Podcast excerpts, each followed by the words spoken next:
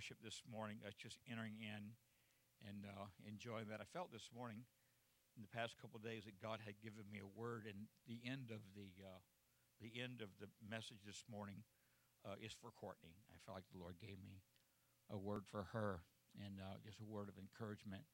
But uh, it's an honor to have uh, all of our guests this morning. Thank you so much for being a part. I have a spiritual son this morning. Uh, we didn't have the same mother or grandmother, but but Terry, Jerry, wave, Terry, my spiritual son. He's black. I realize that. Don't be concerned. Uh, same dad, same dad, and always a joy to have my spiritual sons to come and honor me and, and be a part of what God is saying and doing. I did want to comment. We were talking about babies, and many of you have not yet met Terry. Terry, where'd you go? Right, right here. Terry, wave your hand. Somebody will know.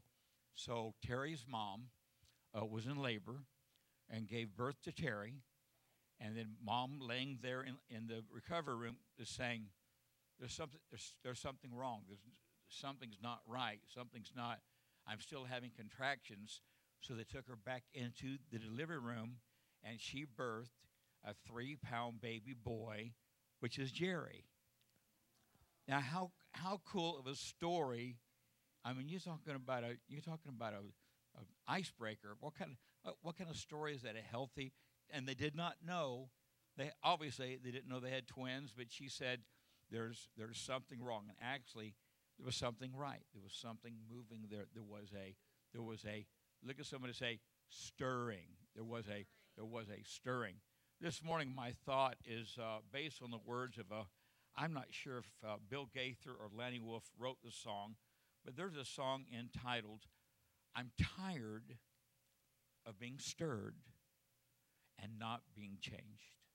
I'm tired of being stirred and not being changed. This past week, we went to uh, Florida, spend some time with my dad and my brother and my pastor. Uh, I did. Uh, I was with Pastor Billy uh, Sunday evening, and uh, the church honored me there. And I'll be going back the 15th of July to preach for him but uh, this past weekend, uh, Pastor Billy was at Kenneth Copeland's Eagle Mountain. How many saw the the confirmed, the documented miracles? I mean, how crazy is that? Like I called him this morning. I told him, I said, "Hey, I'm preaching your sermon this morning. Where was that scripture you you shared?" And so we began to talk. And Friday night, uh, the Daystar did the service live, and Friday night the service was the number three Twitter in the world.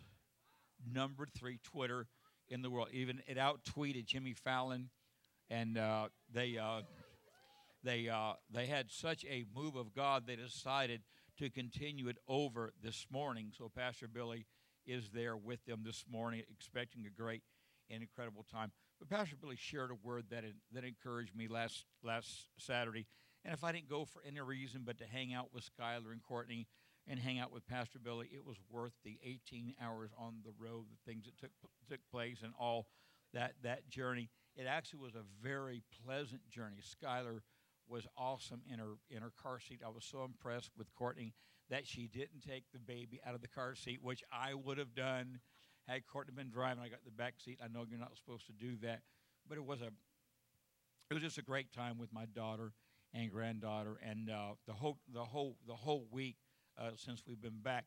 God has been kind of uh, birthing something in me, and I share with Pastor Rhonda. Uh, Pastor Billy encouraged us to every day try to stir up the things of God. And uh, as he shared that, if you go to, with me to Isaiah, the 64th chapter, in the seventh verse, or you don't have to go there, you can trust me that I'm going to read it uh, the way it says it. But here's what Isaiah 64 and 7 says and there is none, look at somebody and say, No one, that calleth upon thy name, that stirreth up himself to take hold of thee. There is none that calleth upon thy name, that stirreth up himself to take hold of thee. And we know that there have been some seasons in, in the Word of God when the people were so busy doing their own thing and so busy pursuing their own treasure that God got kind of put on the back burner. Haggai talks about a generation that builds their house but neglects the house or the things of God. And there's a there's a generation here that the people on earth have no desire, have no hunger for the things of God, that God is not important, God is not their focus. And God addresses that. And God addresses that I'm I'm talking to a generation today that has no desire to pursue me, no desire to follow me, no desire to get me in their life. And uh, I don't believe that generation has rolled over to this generation. I believe this generation is looking for something, uh, thus the warrior things, thus the different things going on, the, the Karen, Karen is from different ministries, that there seems to be a generation of young people that are trying to find the heart of God, that are trying to do the right thing, that are trying to see miracles and the favor and the hand of God. They're, they're looking for something that they haven't found in music, they haven't found in Hollywood, they haven't found in sex or drugs or the things that life, the world says, try these things to, to, to enjoy, to get high or whatever. But there does seem to be a generation of young people today that seem to be trying to stir themselves up and touch on the things of God. When I think of being stirred, and I shared this with two or three people this week, it's kind of interesting concept that the Bible talks about Jesus going to the pool of Bethesda, and we have in detail talked about the five porches, the five gifts of God, the evangelist, all the things that God has blessed the church with. But when when Jesus went to this guy, and he said, "What's going on?" The guy said, "I've been here 38 years." And uh, every time the Holy Ghost would come down once in a while, just randomly, and stir the water. And uh, he said, when the Holy Ghost comes and stirs the water, when I try to get in the water, the first person in the water is healed. And I have no one to help me get in the water. I have no one to help me uh, when the when the power of God begins to move. I have no help. And and you know the story that Jesus reached out, and touched him, and healed him instantly. But I was thinking to myself, you know, I said, self, if if I was that guy and I was at that window, uh, there were seasons when God came down and stirred the water. I think that number one, I think that I would probably stay in the water. And that way, when the stirring comes, I'm already there. And so, those of you that are that are feeling like, well, I'm trying to stir up the things of God. I'm trying to touch on the things of God. I'm trying to be what God wants me to be and do what God wants me to do. Be faithful. Stay in the water. Be faithful because I believe that they that hunger and search after righteousness, they shall be filled. I just, I just believe that. I believe that there is a God that is not hiding from us. There's a God that's not playing head games with us. There's a God that's not going to. Uh, I think the Geico commercial. Would you would you tease a dog with a bone and not give the dog the bone? I think that's that Geico or Progressive. You know, one of the commercials I saw that I thought was interesting. Would you would you tease a dog with a bone and not give the dog the bone? I don't think God dangles carrots out in front of us. I don't think that God teases us. I think that God will. I don't want to use the word trick, but I think God will put us in places where we realize that He is God and that we need to seek after Him. I believe that. But as I looked at this stirring this the past couple of days, I came up with three different thoughts that I want to leave with you. Thought number one is we have the ability to stir God up. We have the ability to stir God up.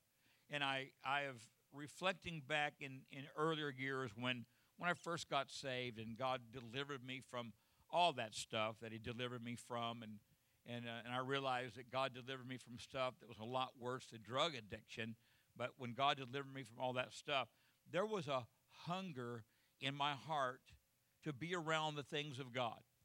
And Gene, I would find out whatever church, and uh, you know what? It didn't have to be a charismatic church. Whatever church was having service that particular night, I would go. And I, I would go and I'd make myself available. I would always try to get close at the front. And uh, I, I would just expect God to move, and I, I would expect to be a part of that moving. And that is what the church of Ephesus calls losing their first love. A lot of people have forgotten that, and, and you can't you can't call it a feeling. Uh, you can't. The, the word said there's no high like the Holy Ghost high, but there's a moment in time when you know you're where you're supposed to be and you have God's attention. It's, it, it's, a, it's an overwhelming peace, it's an overwhelming joy. It's like that no matter no matter what can go wrong, you know God's in control and God's got all this. But it's not emotional. There's a difference between emotion and stirring. This past week, I have made up my mind every day that I'm going to stir up God. I'm going to get the attention of God. And by doing that, I got myself in a place where there were no distractions, a place where I could I could stay there for a while, and then I just began to remind the Lord how good He had been to me. And I, when I begin to think about the healing, the restoration, the ministry, all the things that God has done the past 36 years, I felt I felt overwhelmed, I guess, with thanksgiving. Is that a good a good I just felt I just felt overwhelmed the fact that of all the things that God had to do, he took out time to touch me. And he took out time to minister to me. I want you to go with me, if you will, to uh, Psalm 35 and 23. And you don't, you don't have to go there if you don't want. I'm going to read it right what it says. This is David talking to God. And it says, Stir up thyself and awake to my judgment, even unto my cause, my God and my Lord. And there we have this promise that we have the ability to stir God up. We have the ability to get the attention of God. And when God shows up, He always shows off, right? He always shows out. He never leaves us like He found us. Uh, there's a change, there's a transition, there's a transformation that's different from an emotional high. Now, when you talk about emotional highs, Every time I see Lassie hit by a truck and I think that Lassie's going to die, I cry. Is anybody there with me? Anytime I see some silly love story where, where it doesn't go the way it's supposed to go, I cry. Do I, have a, do I have a friend in the house? Anybody here relate? And then I find myself, I'm very patriotic. Um, my number was 98 in 1972 for the draft. They did away with the draft in June of 72. And had they not, I probably would have gone to Vietnam. I missed it just by a few months. There were so many drafted. But every time I see something patriotic or I see something about my country or whether it's our national anthem, whatever, whatever, whatever it is, I, I see myself getting emotional and I see myself getting, getting teary eyed. And you know what? There's a lot of difference between being emotional. And we come in the house of God, and God knows our, our, our mind, our will, and our emotions. And God understands that. And God uses our emotions to worship Him and use our, our emotion to touch Him.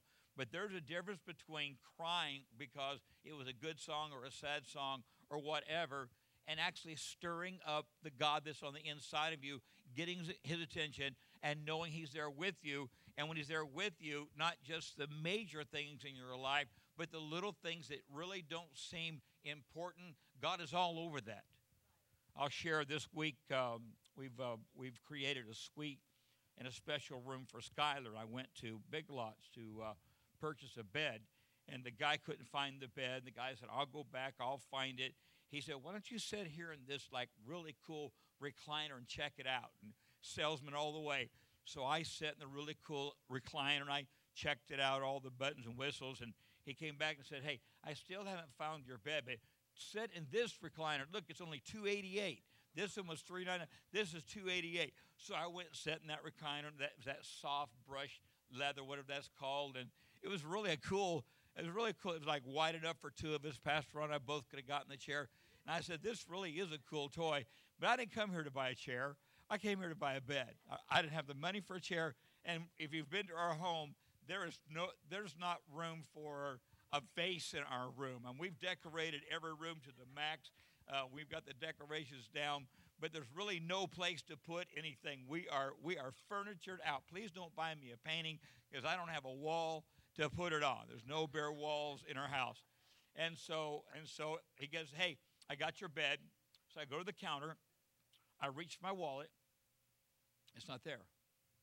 I said, "Oh man, I must have left my wallet in the car." So I said, "Hey, I'll be right back." wallets in the car.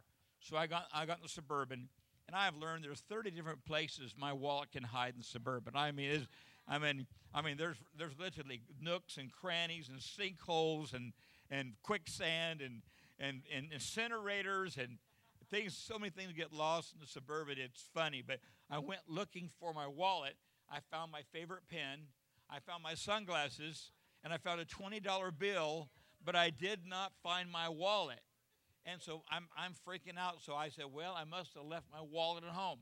So I go home. I look at all the places where the wallet usually winds up, and it wasn't in any of those places. So I go back to the store, and I asked the guy. I said, "Are you sure I didn't leave my wallet on the counter? There really was a couple of debit cards, about two hundred dollars in there." And I said, "Did you? Did my my was my wallet on the counter?" And the guy said, "I haven't seen your wallet." So I walked over to the first chair, and I stuck my hand down in the in the in the in the in the in the place there. I lifted it up and looked underneath. Then I went to the other chair, and Abigail did the same thing. I started poking in the in the chair and, and trying to feel through all the cracks, and it wasn't there. And I go, oh man, this is crazy. I've lost my wallet. I'm going to have to stop my debit cards. I have my driver's license, all those little things that, that you don't think they're important until you don't have them.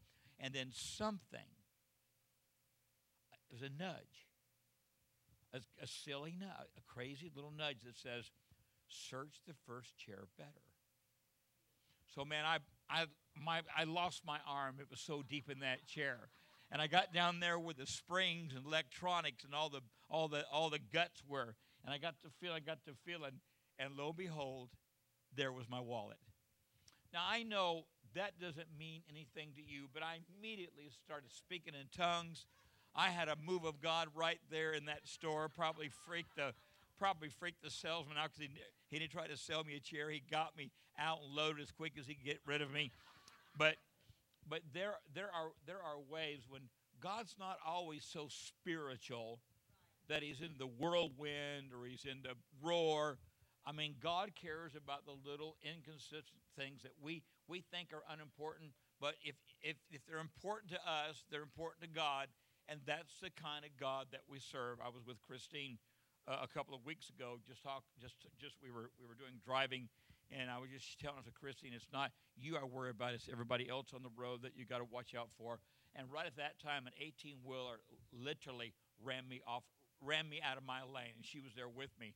And I said, I said, Christine, I said, there's a reason why we're talking about this. God's showing you that, that your steps are ordered and that you're protected, but you got to watch out for everything else. And I got to, I got to thinking about yes, I got to, the day before yesterday, I got to thinking about how silly that was that such a little thing got me all excited.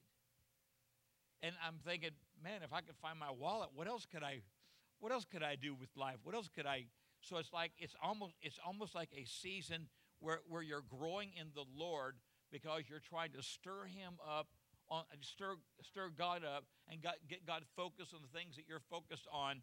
And I and I begin to remember years and years ago how it was not uncommon to stay three or four hours sequestered in the presence of God. It was not uncommon at all to go to the church at 6 o'clock on Sunday morning and stay there till the service started at 10. It was not uncommon to go to the church. I remember years and years and years ago, one of my friends had the key to South Cleveland Church of God, and she played the piano for the choir. And we had a key to that. We had a key to that church, and so we go to that church about eight or nine or 10 o'clock at night, and we would get on the piano and we would sing and we would praise and we would lay hands on each other.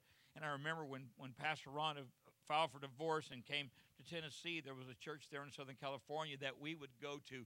Big Boy, I don't know how many remembers Bob Big Boy. It used to be Shoney's, I think. But we go to Bob's Big Boy, and we would drink about 11 or 12 cups of coffee. And I mean, our skin was crawling when we came to that restaurant and we would go to the church. We would prophesy over stuff. We put empty chairs, and I would I would command Pastor Ron to be uh, air vac or spiritual vac to that chair and lay hands on that chair. And we thought we saw angels, and we thought we saw a manifestation. And those those times were so tender, and those times were so precious and I missed those times. And I, I told Pastor Ron on Monday, I'm going back to those times. I want to I want to stir God up. I want God stirred up in my life. I want God watching over the stuff I'm doing, and I want to make sure I'm doing the things that God wants me to do. The second thing that I learned is found in 2 Timothy 1 and 6. Brother David, I don't know if you can pull that up or not, 2 Timothy 1 and 6. But not only can we stir up God, but Paul is telling Timothy don't forget to stir up the gifts that you have received by the laying on of my hands. And Melissa, I see this, I see this transition from pastor to member that there is something happens when your pastor shakes your hand and blesses you, or there's something happens when your pastor prays for you over the phone, or there's something that happens when pastor you're, you're in an altar area and pastor comes and lays it there, there's something there's some kind of impartation that what god is doing on the inside of me i can transfer it to you and you can sense that power of god stirring up in you and you get stirred up and you get motivated and you get excited. Um, i'll be very careful what i share because this message will be podcast but uh, since angel's passing there have been two that have come to me and said, I'm going to be a better Christian. I'm motivated to be a better person. Uh, Wednesday night, uh, uh, a testimony was given that uh, a marriage was in the process of being restored and that the, the family had decided to start going to church together. And since Angel's passing, they've not missed a single church service. And and I think that is that is the ability that when God stirs himself up in you and you get stirred up, your life has the ability to stir up others. And that's the third point that I want to make that you have the ability to stir up others. Go with me if you will to 2 Peter the first chapter. 2 Peter is right before 1st, 2nd, and 3rd. John, 2 Peter is right after 1st Peter. I want to read verse. I want to read chapter three, verse one. Then I'm going to go to chapter one. This second epistle, this is the second book that Peter has written. Beloved, I now write unto you, in both which I stir up your pure minds by way of remembrance. So not only can I stir God up with my praise, my worship, my lifestyle, but secondly, I can stir myself up. And usually, the way I stir myself up is by remembering what God has done for me. And then I realize the promises of God are yea and amen, that tomorrow will be better than today, that my best days are ahead, that God's going to continue to stir me up, and I'm going to pursue to do the right thing. And then it says in third, 2 Peter 3 and 1 that Paul is attempting, or Peter rather, is attempting to stir up the people he's commu- communicating with. I think that being stirred up and stirring God up, I think is contagious. I think that people watch our lives and they see us not necessarily react, but respond. And there is a difference when something bad happens and when something bad takes place that instead of reacting, I'm at a season in my life right now where if I'm not careful and I'm aware of that, I could get real bitter. I could get real angry. I could get really disappointed, really frustrated. But I've chose not to do that. I've chose to trust. I've chose to God has a thousand ways to sort things out for me. I have only one way, and that's to trust God. I may not like what has happened. I may not like what's what's it sometimes just feel like a dream. I'm gonna wake up tomorrow and it's all just a dream. And I'm I may not like that, but I trust the decision that God made. And in that submission, people watch my life. I've had several comment, several, several comment the past two weeks about how strong Courtney has been and how how she's standing and how how tough she is and and to you and I she is but when she's alone that's that's when the, the memories and the moments come and that's why I wanted to share the last part of this message for Courtney. If you go back just a page to First Peter, Second Peter, I'm sorry, the first chapter. Um, as the Lord was giving me this a couple days ago, I realized that there is a transition here to perfection, a transition here to completion, a transition here to bring satisfaction to God. And let me let me let me just start at verse 4. The whole the whole chapter is awesome, verse 4. Whereby are given unto us exceedingly great and precious promises, that by these you might be partakers of the divine nature, having escaped the corruption that is in the world through lust. And we know that ex- that escape takes place by faith. We, Cheryl, have put our faith in God is the only way, Jesus is the only name, the Bible is the only tool, and that's that's the faith that we operate in. Our faith, the size of a mustard seed, actually believes that whosoever calleth upon the name of the Lord shall be saved. That believe that not only can we be saved, but we can be transformed into the things of God, doing the things of God, walking the things that God wants us to do. And this is the victory that overcometh the world, even our faith. The Bible says that faith without faith without works is dead. The Bible says, but faith, but without faith, it's impossible to please God. For he that cometh to God must believe that he is, and that he is a rewarder of them that diligently seek him. There is a reward for coming to the house of God this morning.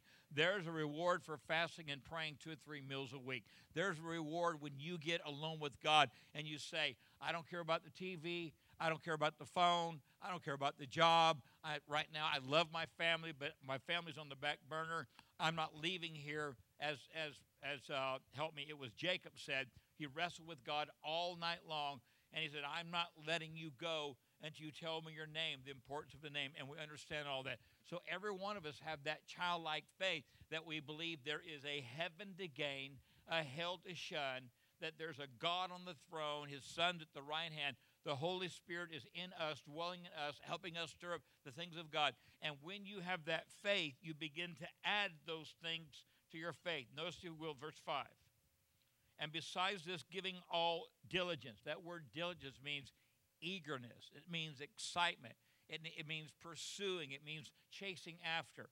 Giving all diligence and add to your faith, which is virtue, and we know that is right living and to virtue, knowledge, and that's by studying the Word of God, and to knowledge, temperance. Temperance is simply self control, that balanced life, that sanctified life, and to temperance, patience. And to patience, we all know what that is. Don't ever pray for it because it comes in the worst way of putting us through trials. And through patience, godliness, and to godliness, brotherly kindness, that we're to love one another, practice on one another, and to brotherly kindness, charity, love. And so we find that it starts out in a simple grain of, of, of seed that we have faith, we believe that God is who He is, and we ask Jesus into our heart to wash away our sin. And that all these transitions, all these different things we start working in, and we end up in love. And Paul said, If I have not love, I have nothing. I, have, I can be all this in a bag of chips, but if I don't have love, I'm sounding brass and tinkling cymbal. And I think, and I don't remember who it was, maybe Diana Ross said, What the world needs now is love, sweet love. That was in the 70s, and the world needs more love than it's ever needed. That we would demonstrate the love of Christ to one another, to those that, are, that we love, and to our enemies. Bless those that curse us, do good to those that spitefully use us, which is not so easy in life.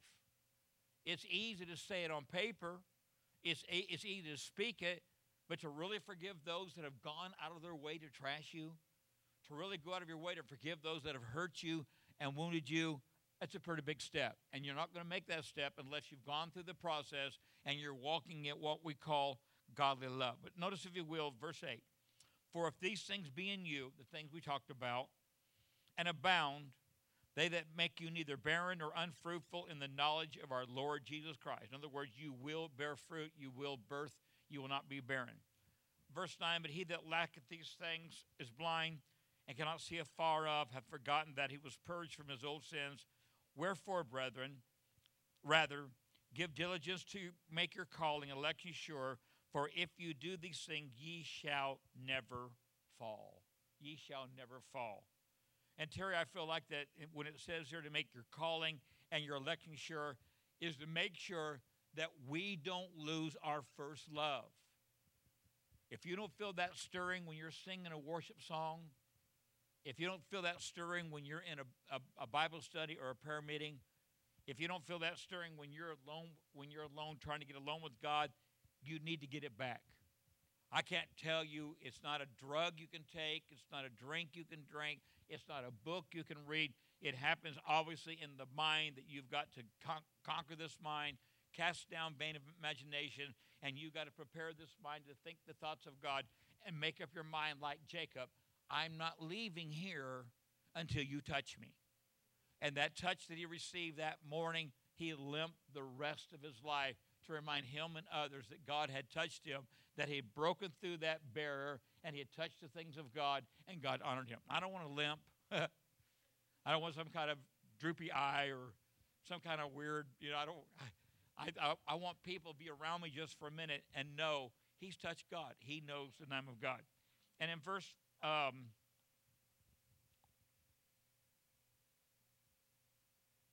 eleven, I I wanted to I wanted to make sure that I didn't miss a I didn't miss a scripture there. Uh, verse go to verse thirteen, then we're going to go to verse eleven.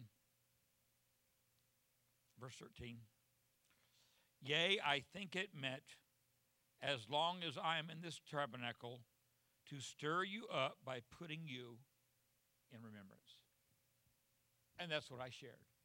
If I can stir you up, if I can encourage you to go back, if you could see, Gene, where Jesus brought me from to where I am today, then you would know the reason why I love him so.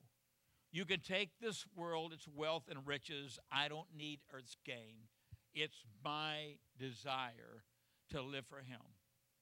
The second verse says, It's my desire to help someone today, someone who may have lost their way. I too was once so lost. Hello. But I found my way to God. It's my desire to live for Him. And that's that remembrance. That's that that's how I can touch you, you can touch me, we can bless one another. But look, if you will, verse 11. I felt like this was for Courtney. For such, for so an entrance shall be ministered unto you abundantly into the everlasting kingdom of our Lord and Savior Jesus Christ. I want you to look at the word entrance, and I want you to say with me, door. Door. Door. I found this um, in Hosea 2 and 15 that talks about a door of hope in the valley of Achor. You might want to write that down, Hosea 2 and 15, that there shall be a door of hope in the valley of Achor. Let me tell you about the valley of Achor. When God let the walls of Jericho flatten and they destroyed the enemy, God gave the command take nothing from the city. It's, it's vile. I, I don't want anything to do with it. I want to trash the city in fire. I don't want anything. And nothing escaped except for Rahab because she hid the spies. But there was a guy by the name of Achan. And Jerry, Brother Achan, took some stuff from the city. There was some, there was some gold, there was some silver, there was some fine clothing. Ironically, he stole something he couldn't wear. He took money he couldn't spend. And they went to the next battle, and Joshua didn't send as many troops to the second battle as the first battle. And when the second battle, they were defeated. And Donnie, Joshua went to God and said, God, what have we done to upset you? What have we, because we know we had the warrior sufficient to win the battle what, what's going on? Why didn't we win the battle? And God said, There's sin in the camp. There's disobedience in the camp. There's someone in the camp that has violated my command. And through the research, it turned out that Achan had taken several pieces of clothing, silver and gold. And it's a very, very scary, scary story that God had the people of Israel take Achan's family mom, dad, brother, sister, niece, nephew, everyone of that family, and they were stoned to death. And that sounded that that sounded pretty tough, pretty severe. But God knew that different people influence different people, and if you get the wrong influences in your life, it will mess you up, and you won't stay on the trail that God wants you to stay on. But here's what Hosea said.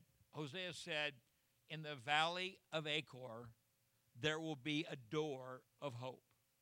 And the valley of Achor is the valley of trouble, the valley of pain, the valley of suffering. And that's what God is saying to us. Even when we walk through our darkest moments, even when we begin to question God, His decisions, even when it seems like all hell has come against us and we can't find the answers to our questions. God said, if you'll look hard enough, I'll prepare a way in the wilderness, a river in the desert, and I'll give you a door of hope, a door you can step through that you will continue to trust me. Because right now I realize the circumstances in your life would make you question me. And the circumstances you're going through would, would make you doubt my love for you. But I love you, and I will send a door, and I will protect you, and I will watch over you, saith your God. In Jesus' name. Can we pray? Thank you for your word. So much consolation and, and, and just peace. We trust you, we submit to you. We don't always agree, but we know you see a picture that we don't see. You see a cycle, a season that we don't see, and we submit to that. And there will come a day when all of our questions will be answered and we will understand it all by and by.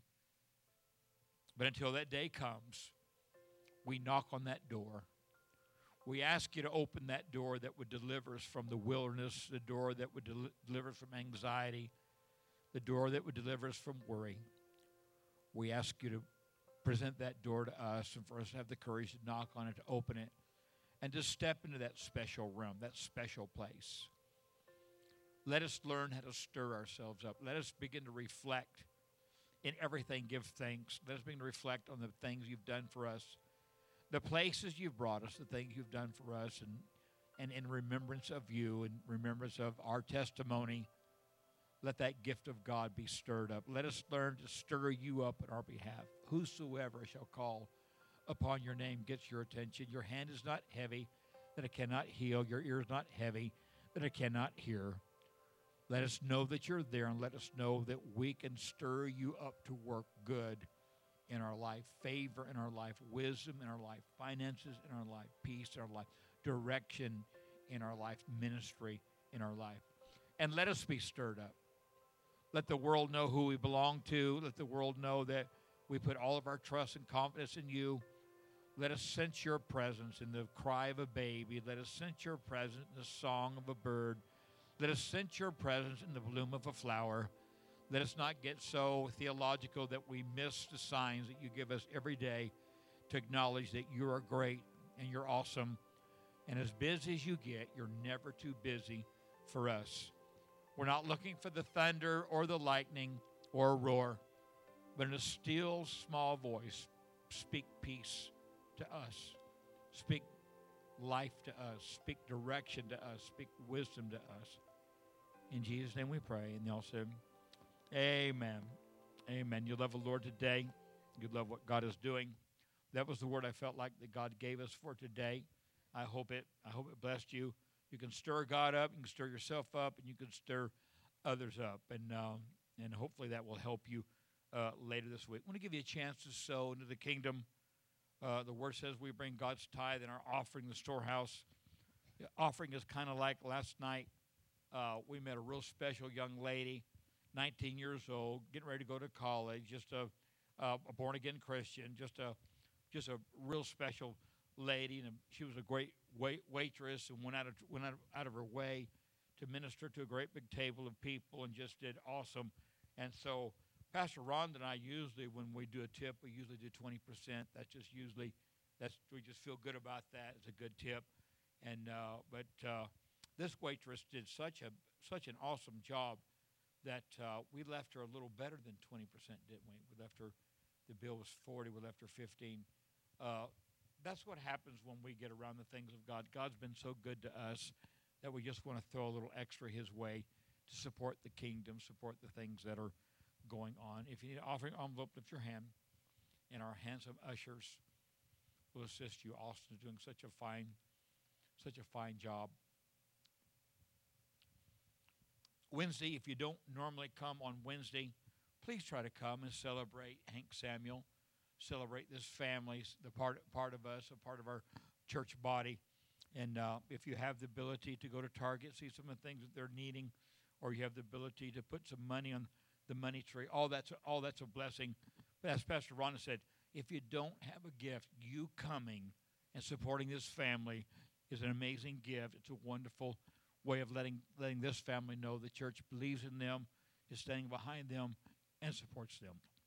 Uh, we love you with the love of the Lord. Before you leave, shake a hand, hug a neck, bless somebody, sow a seed. We love you. God bless.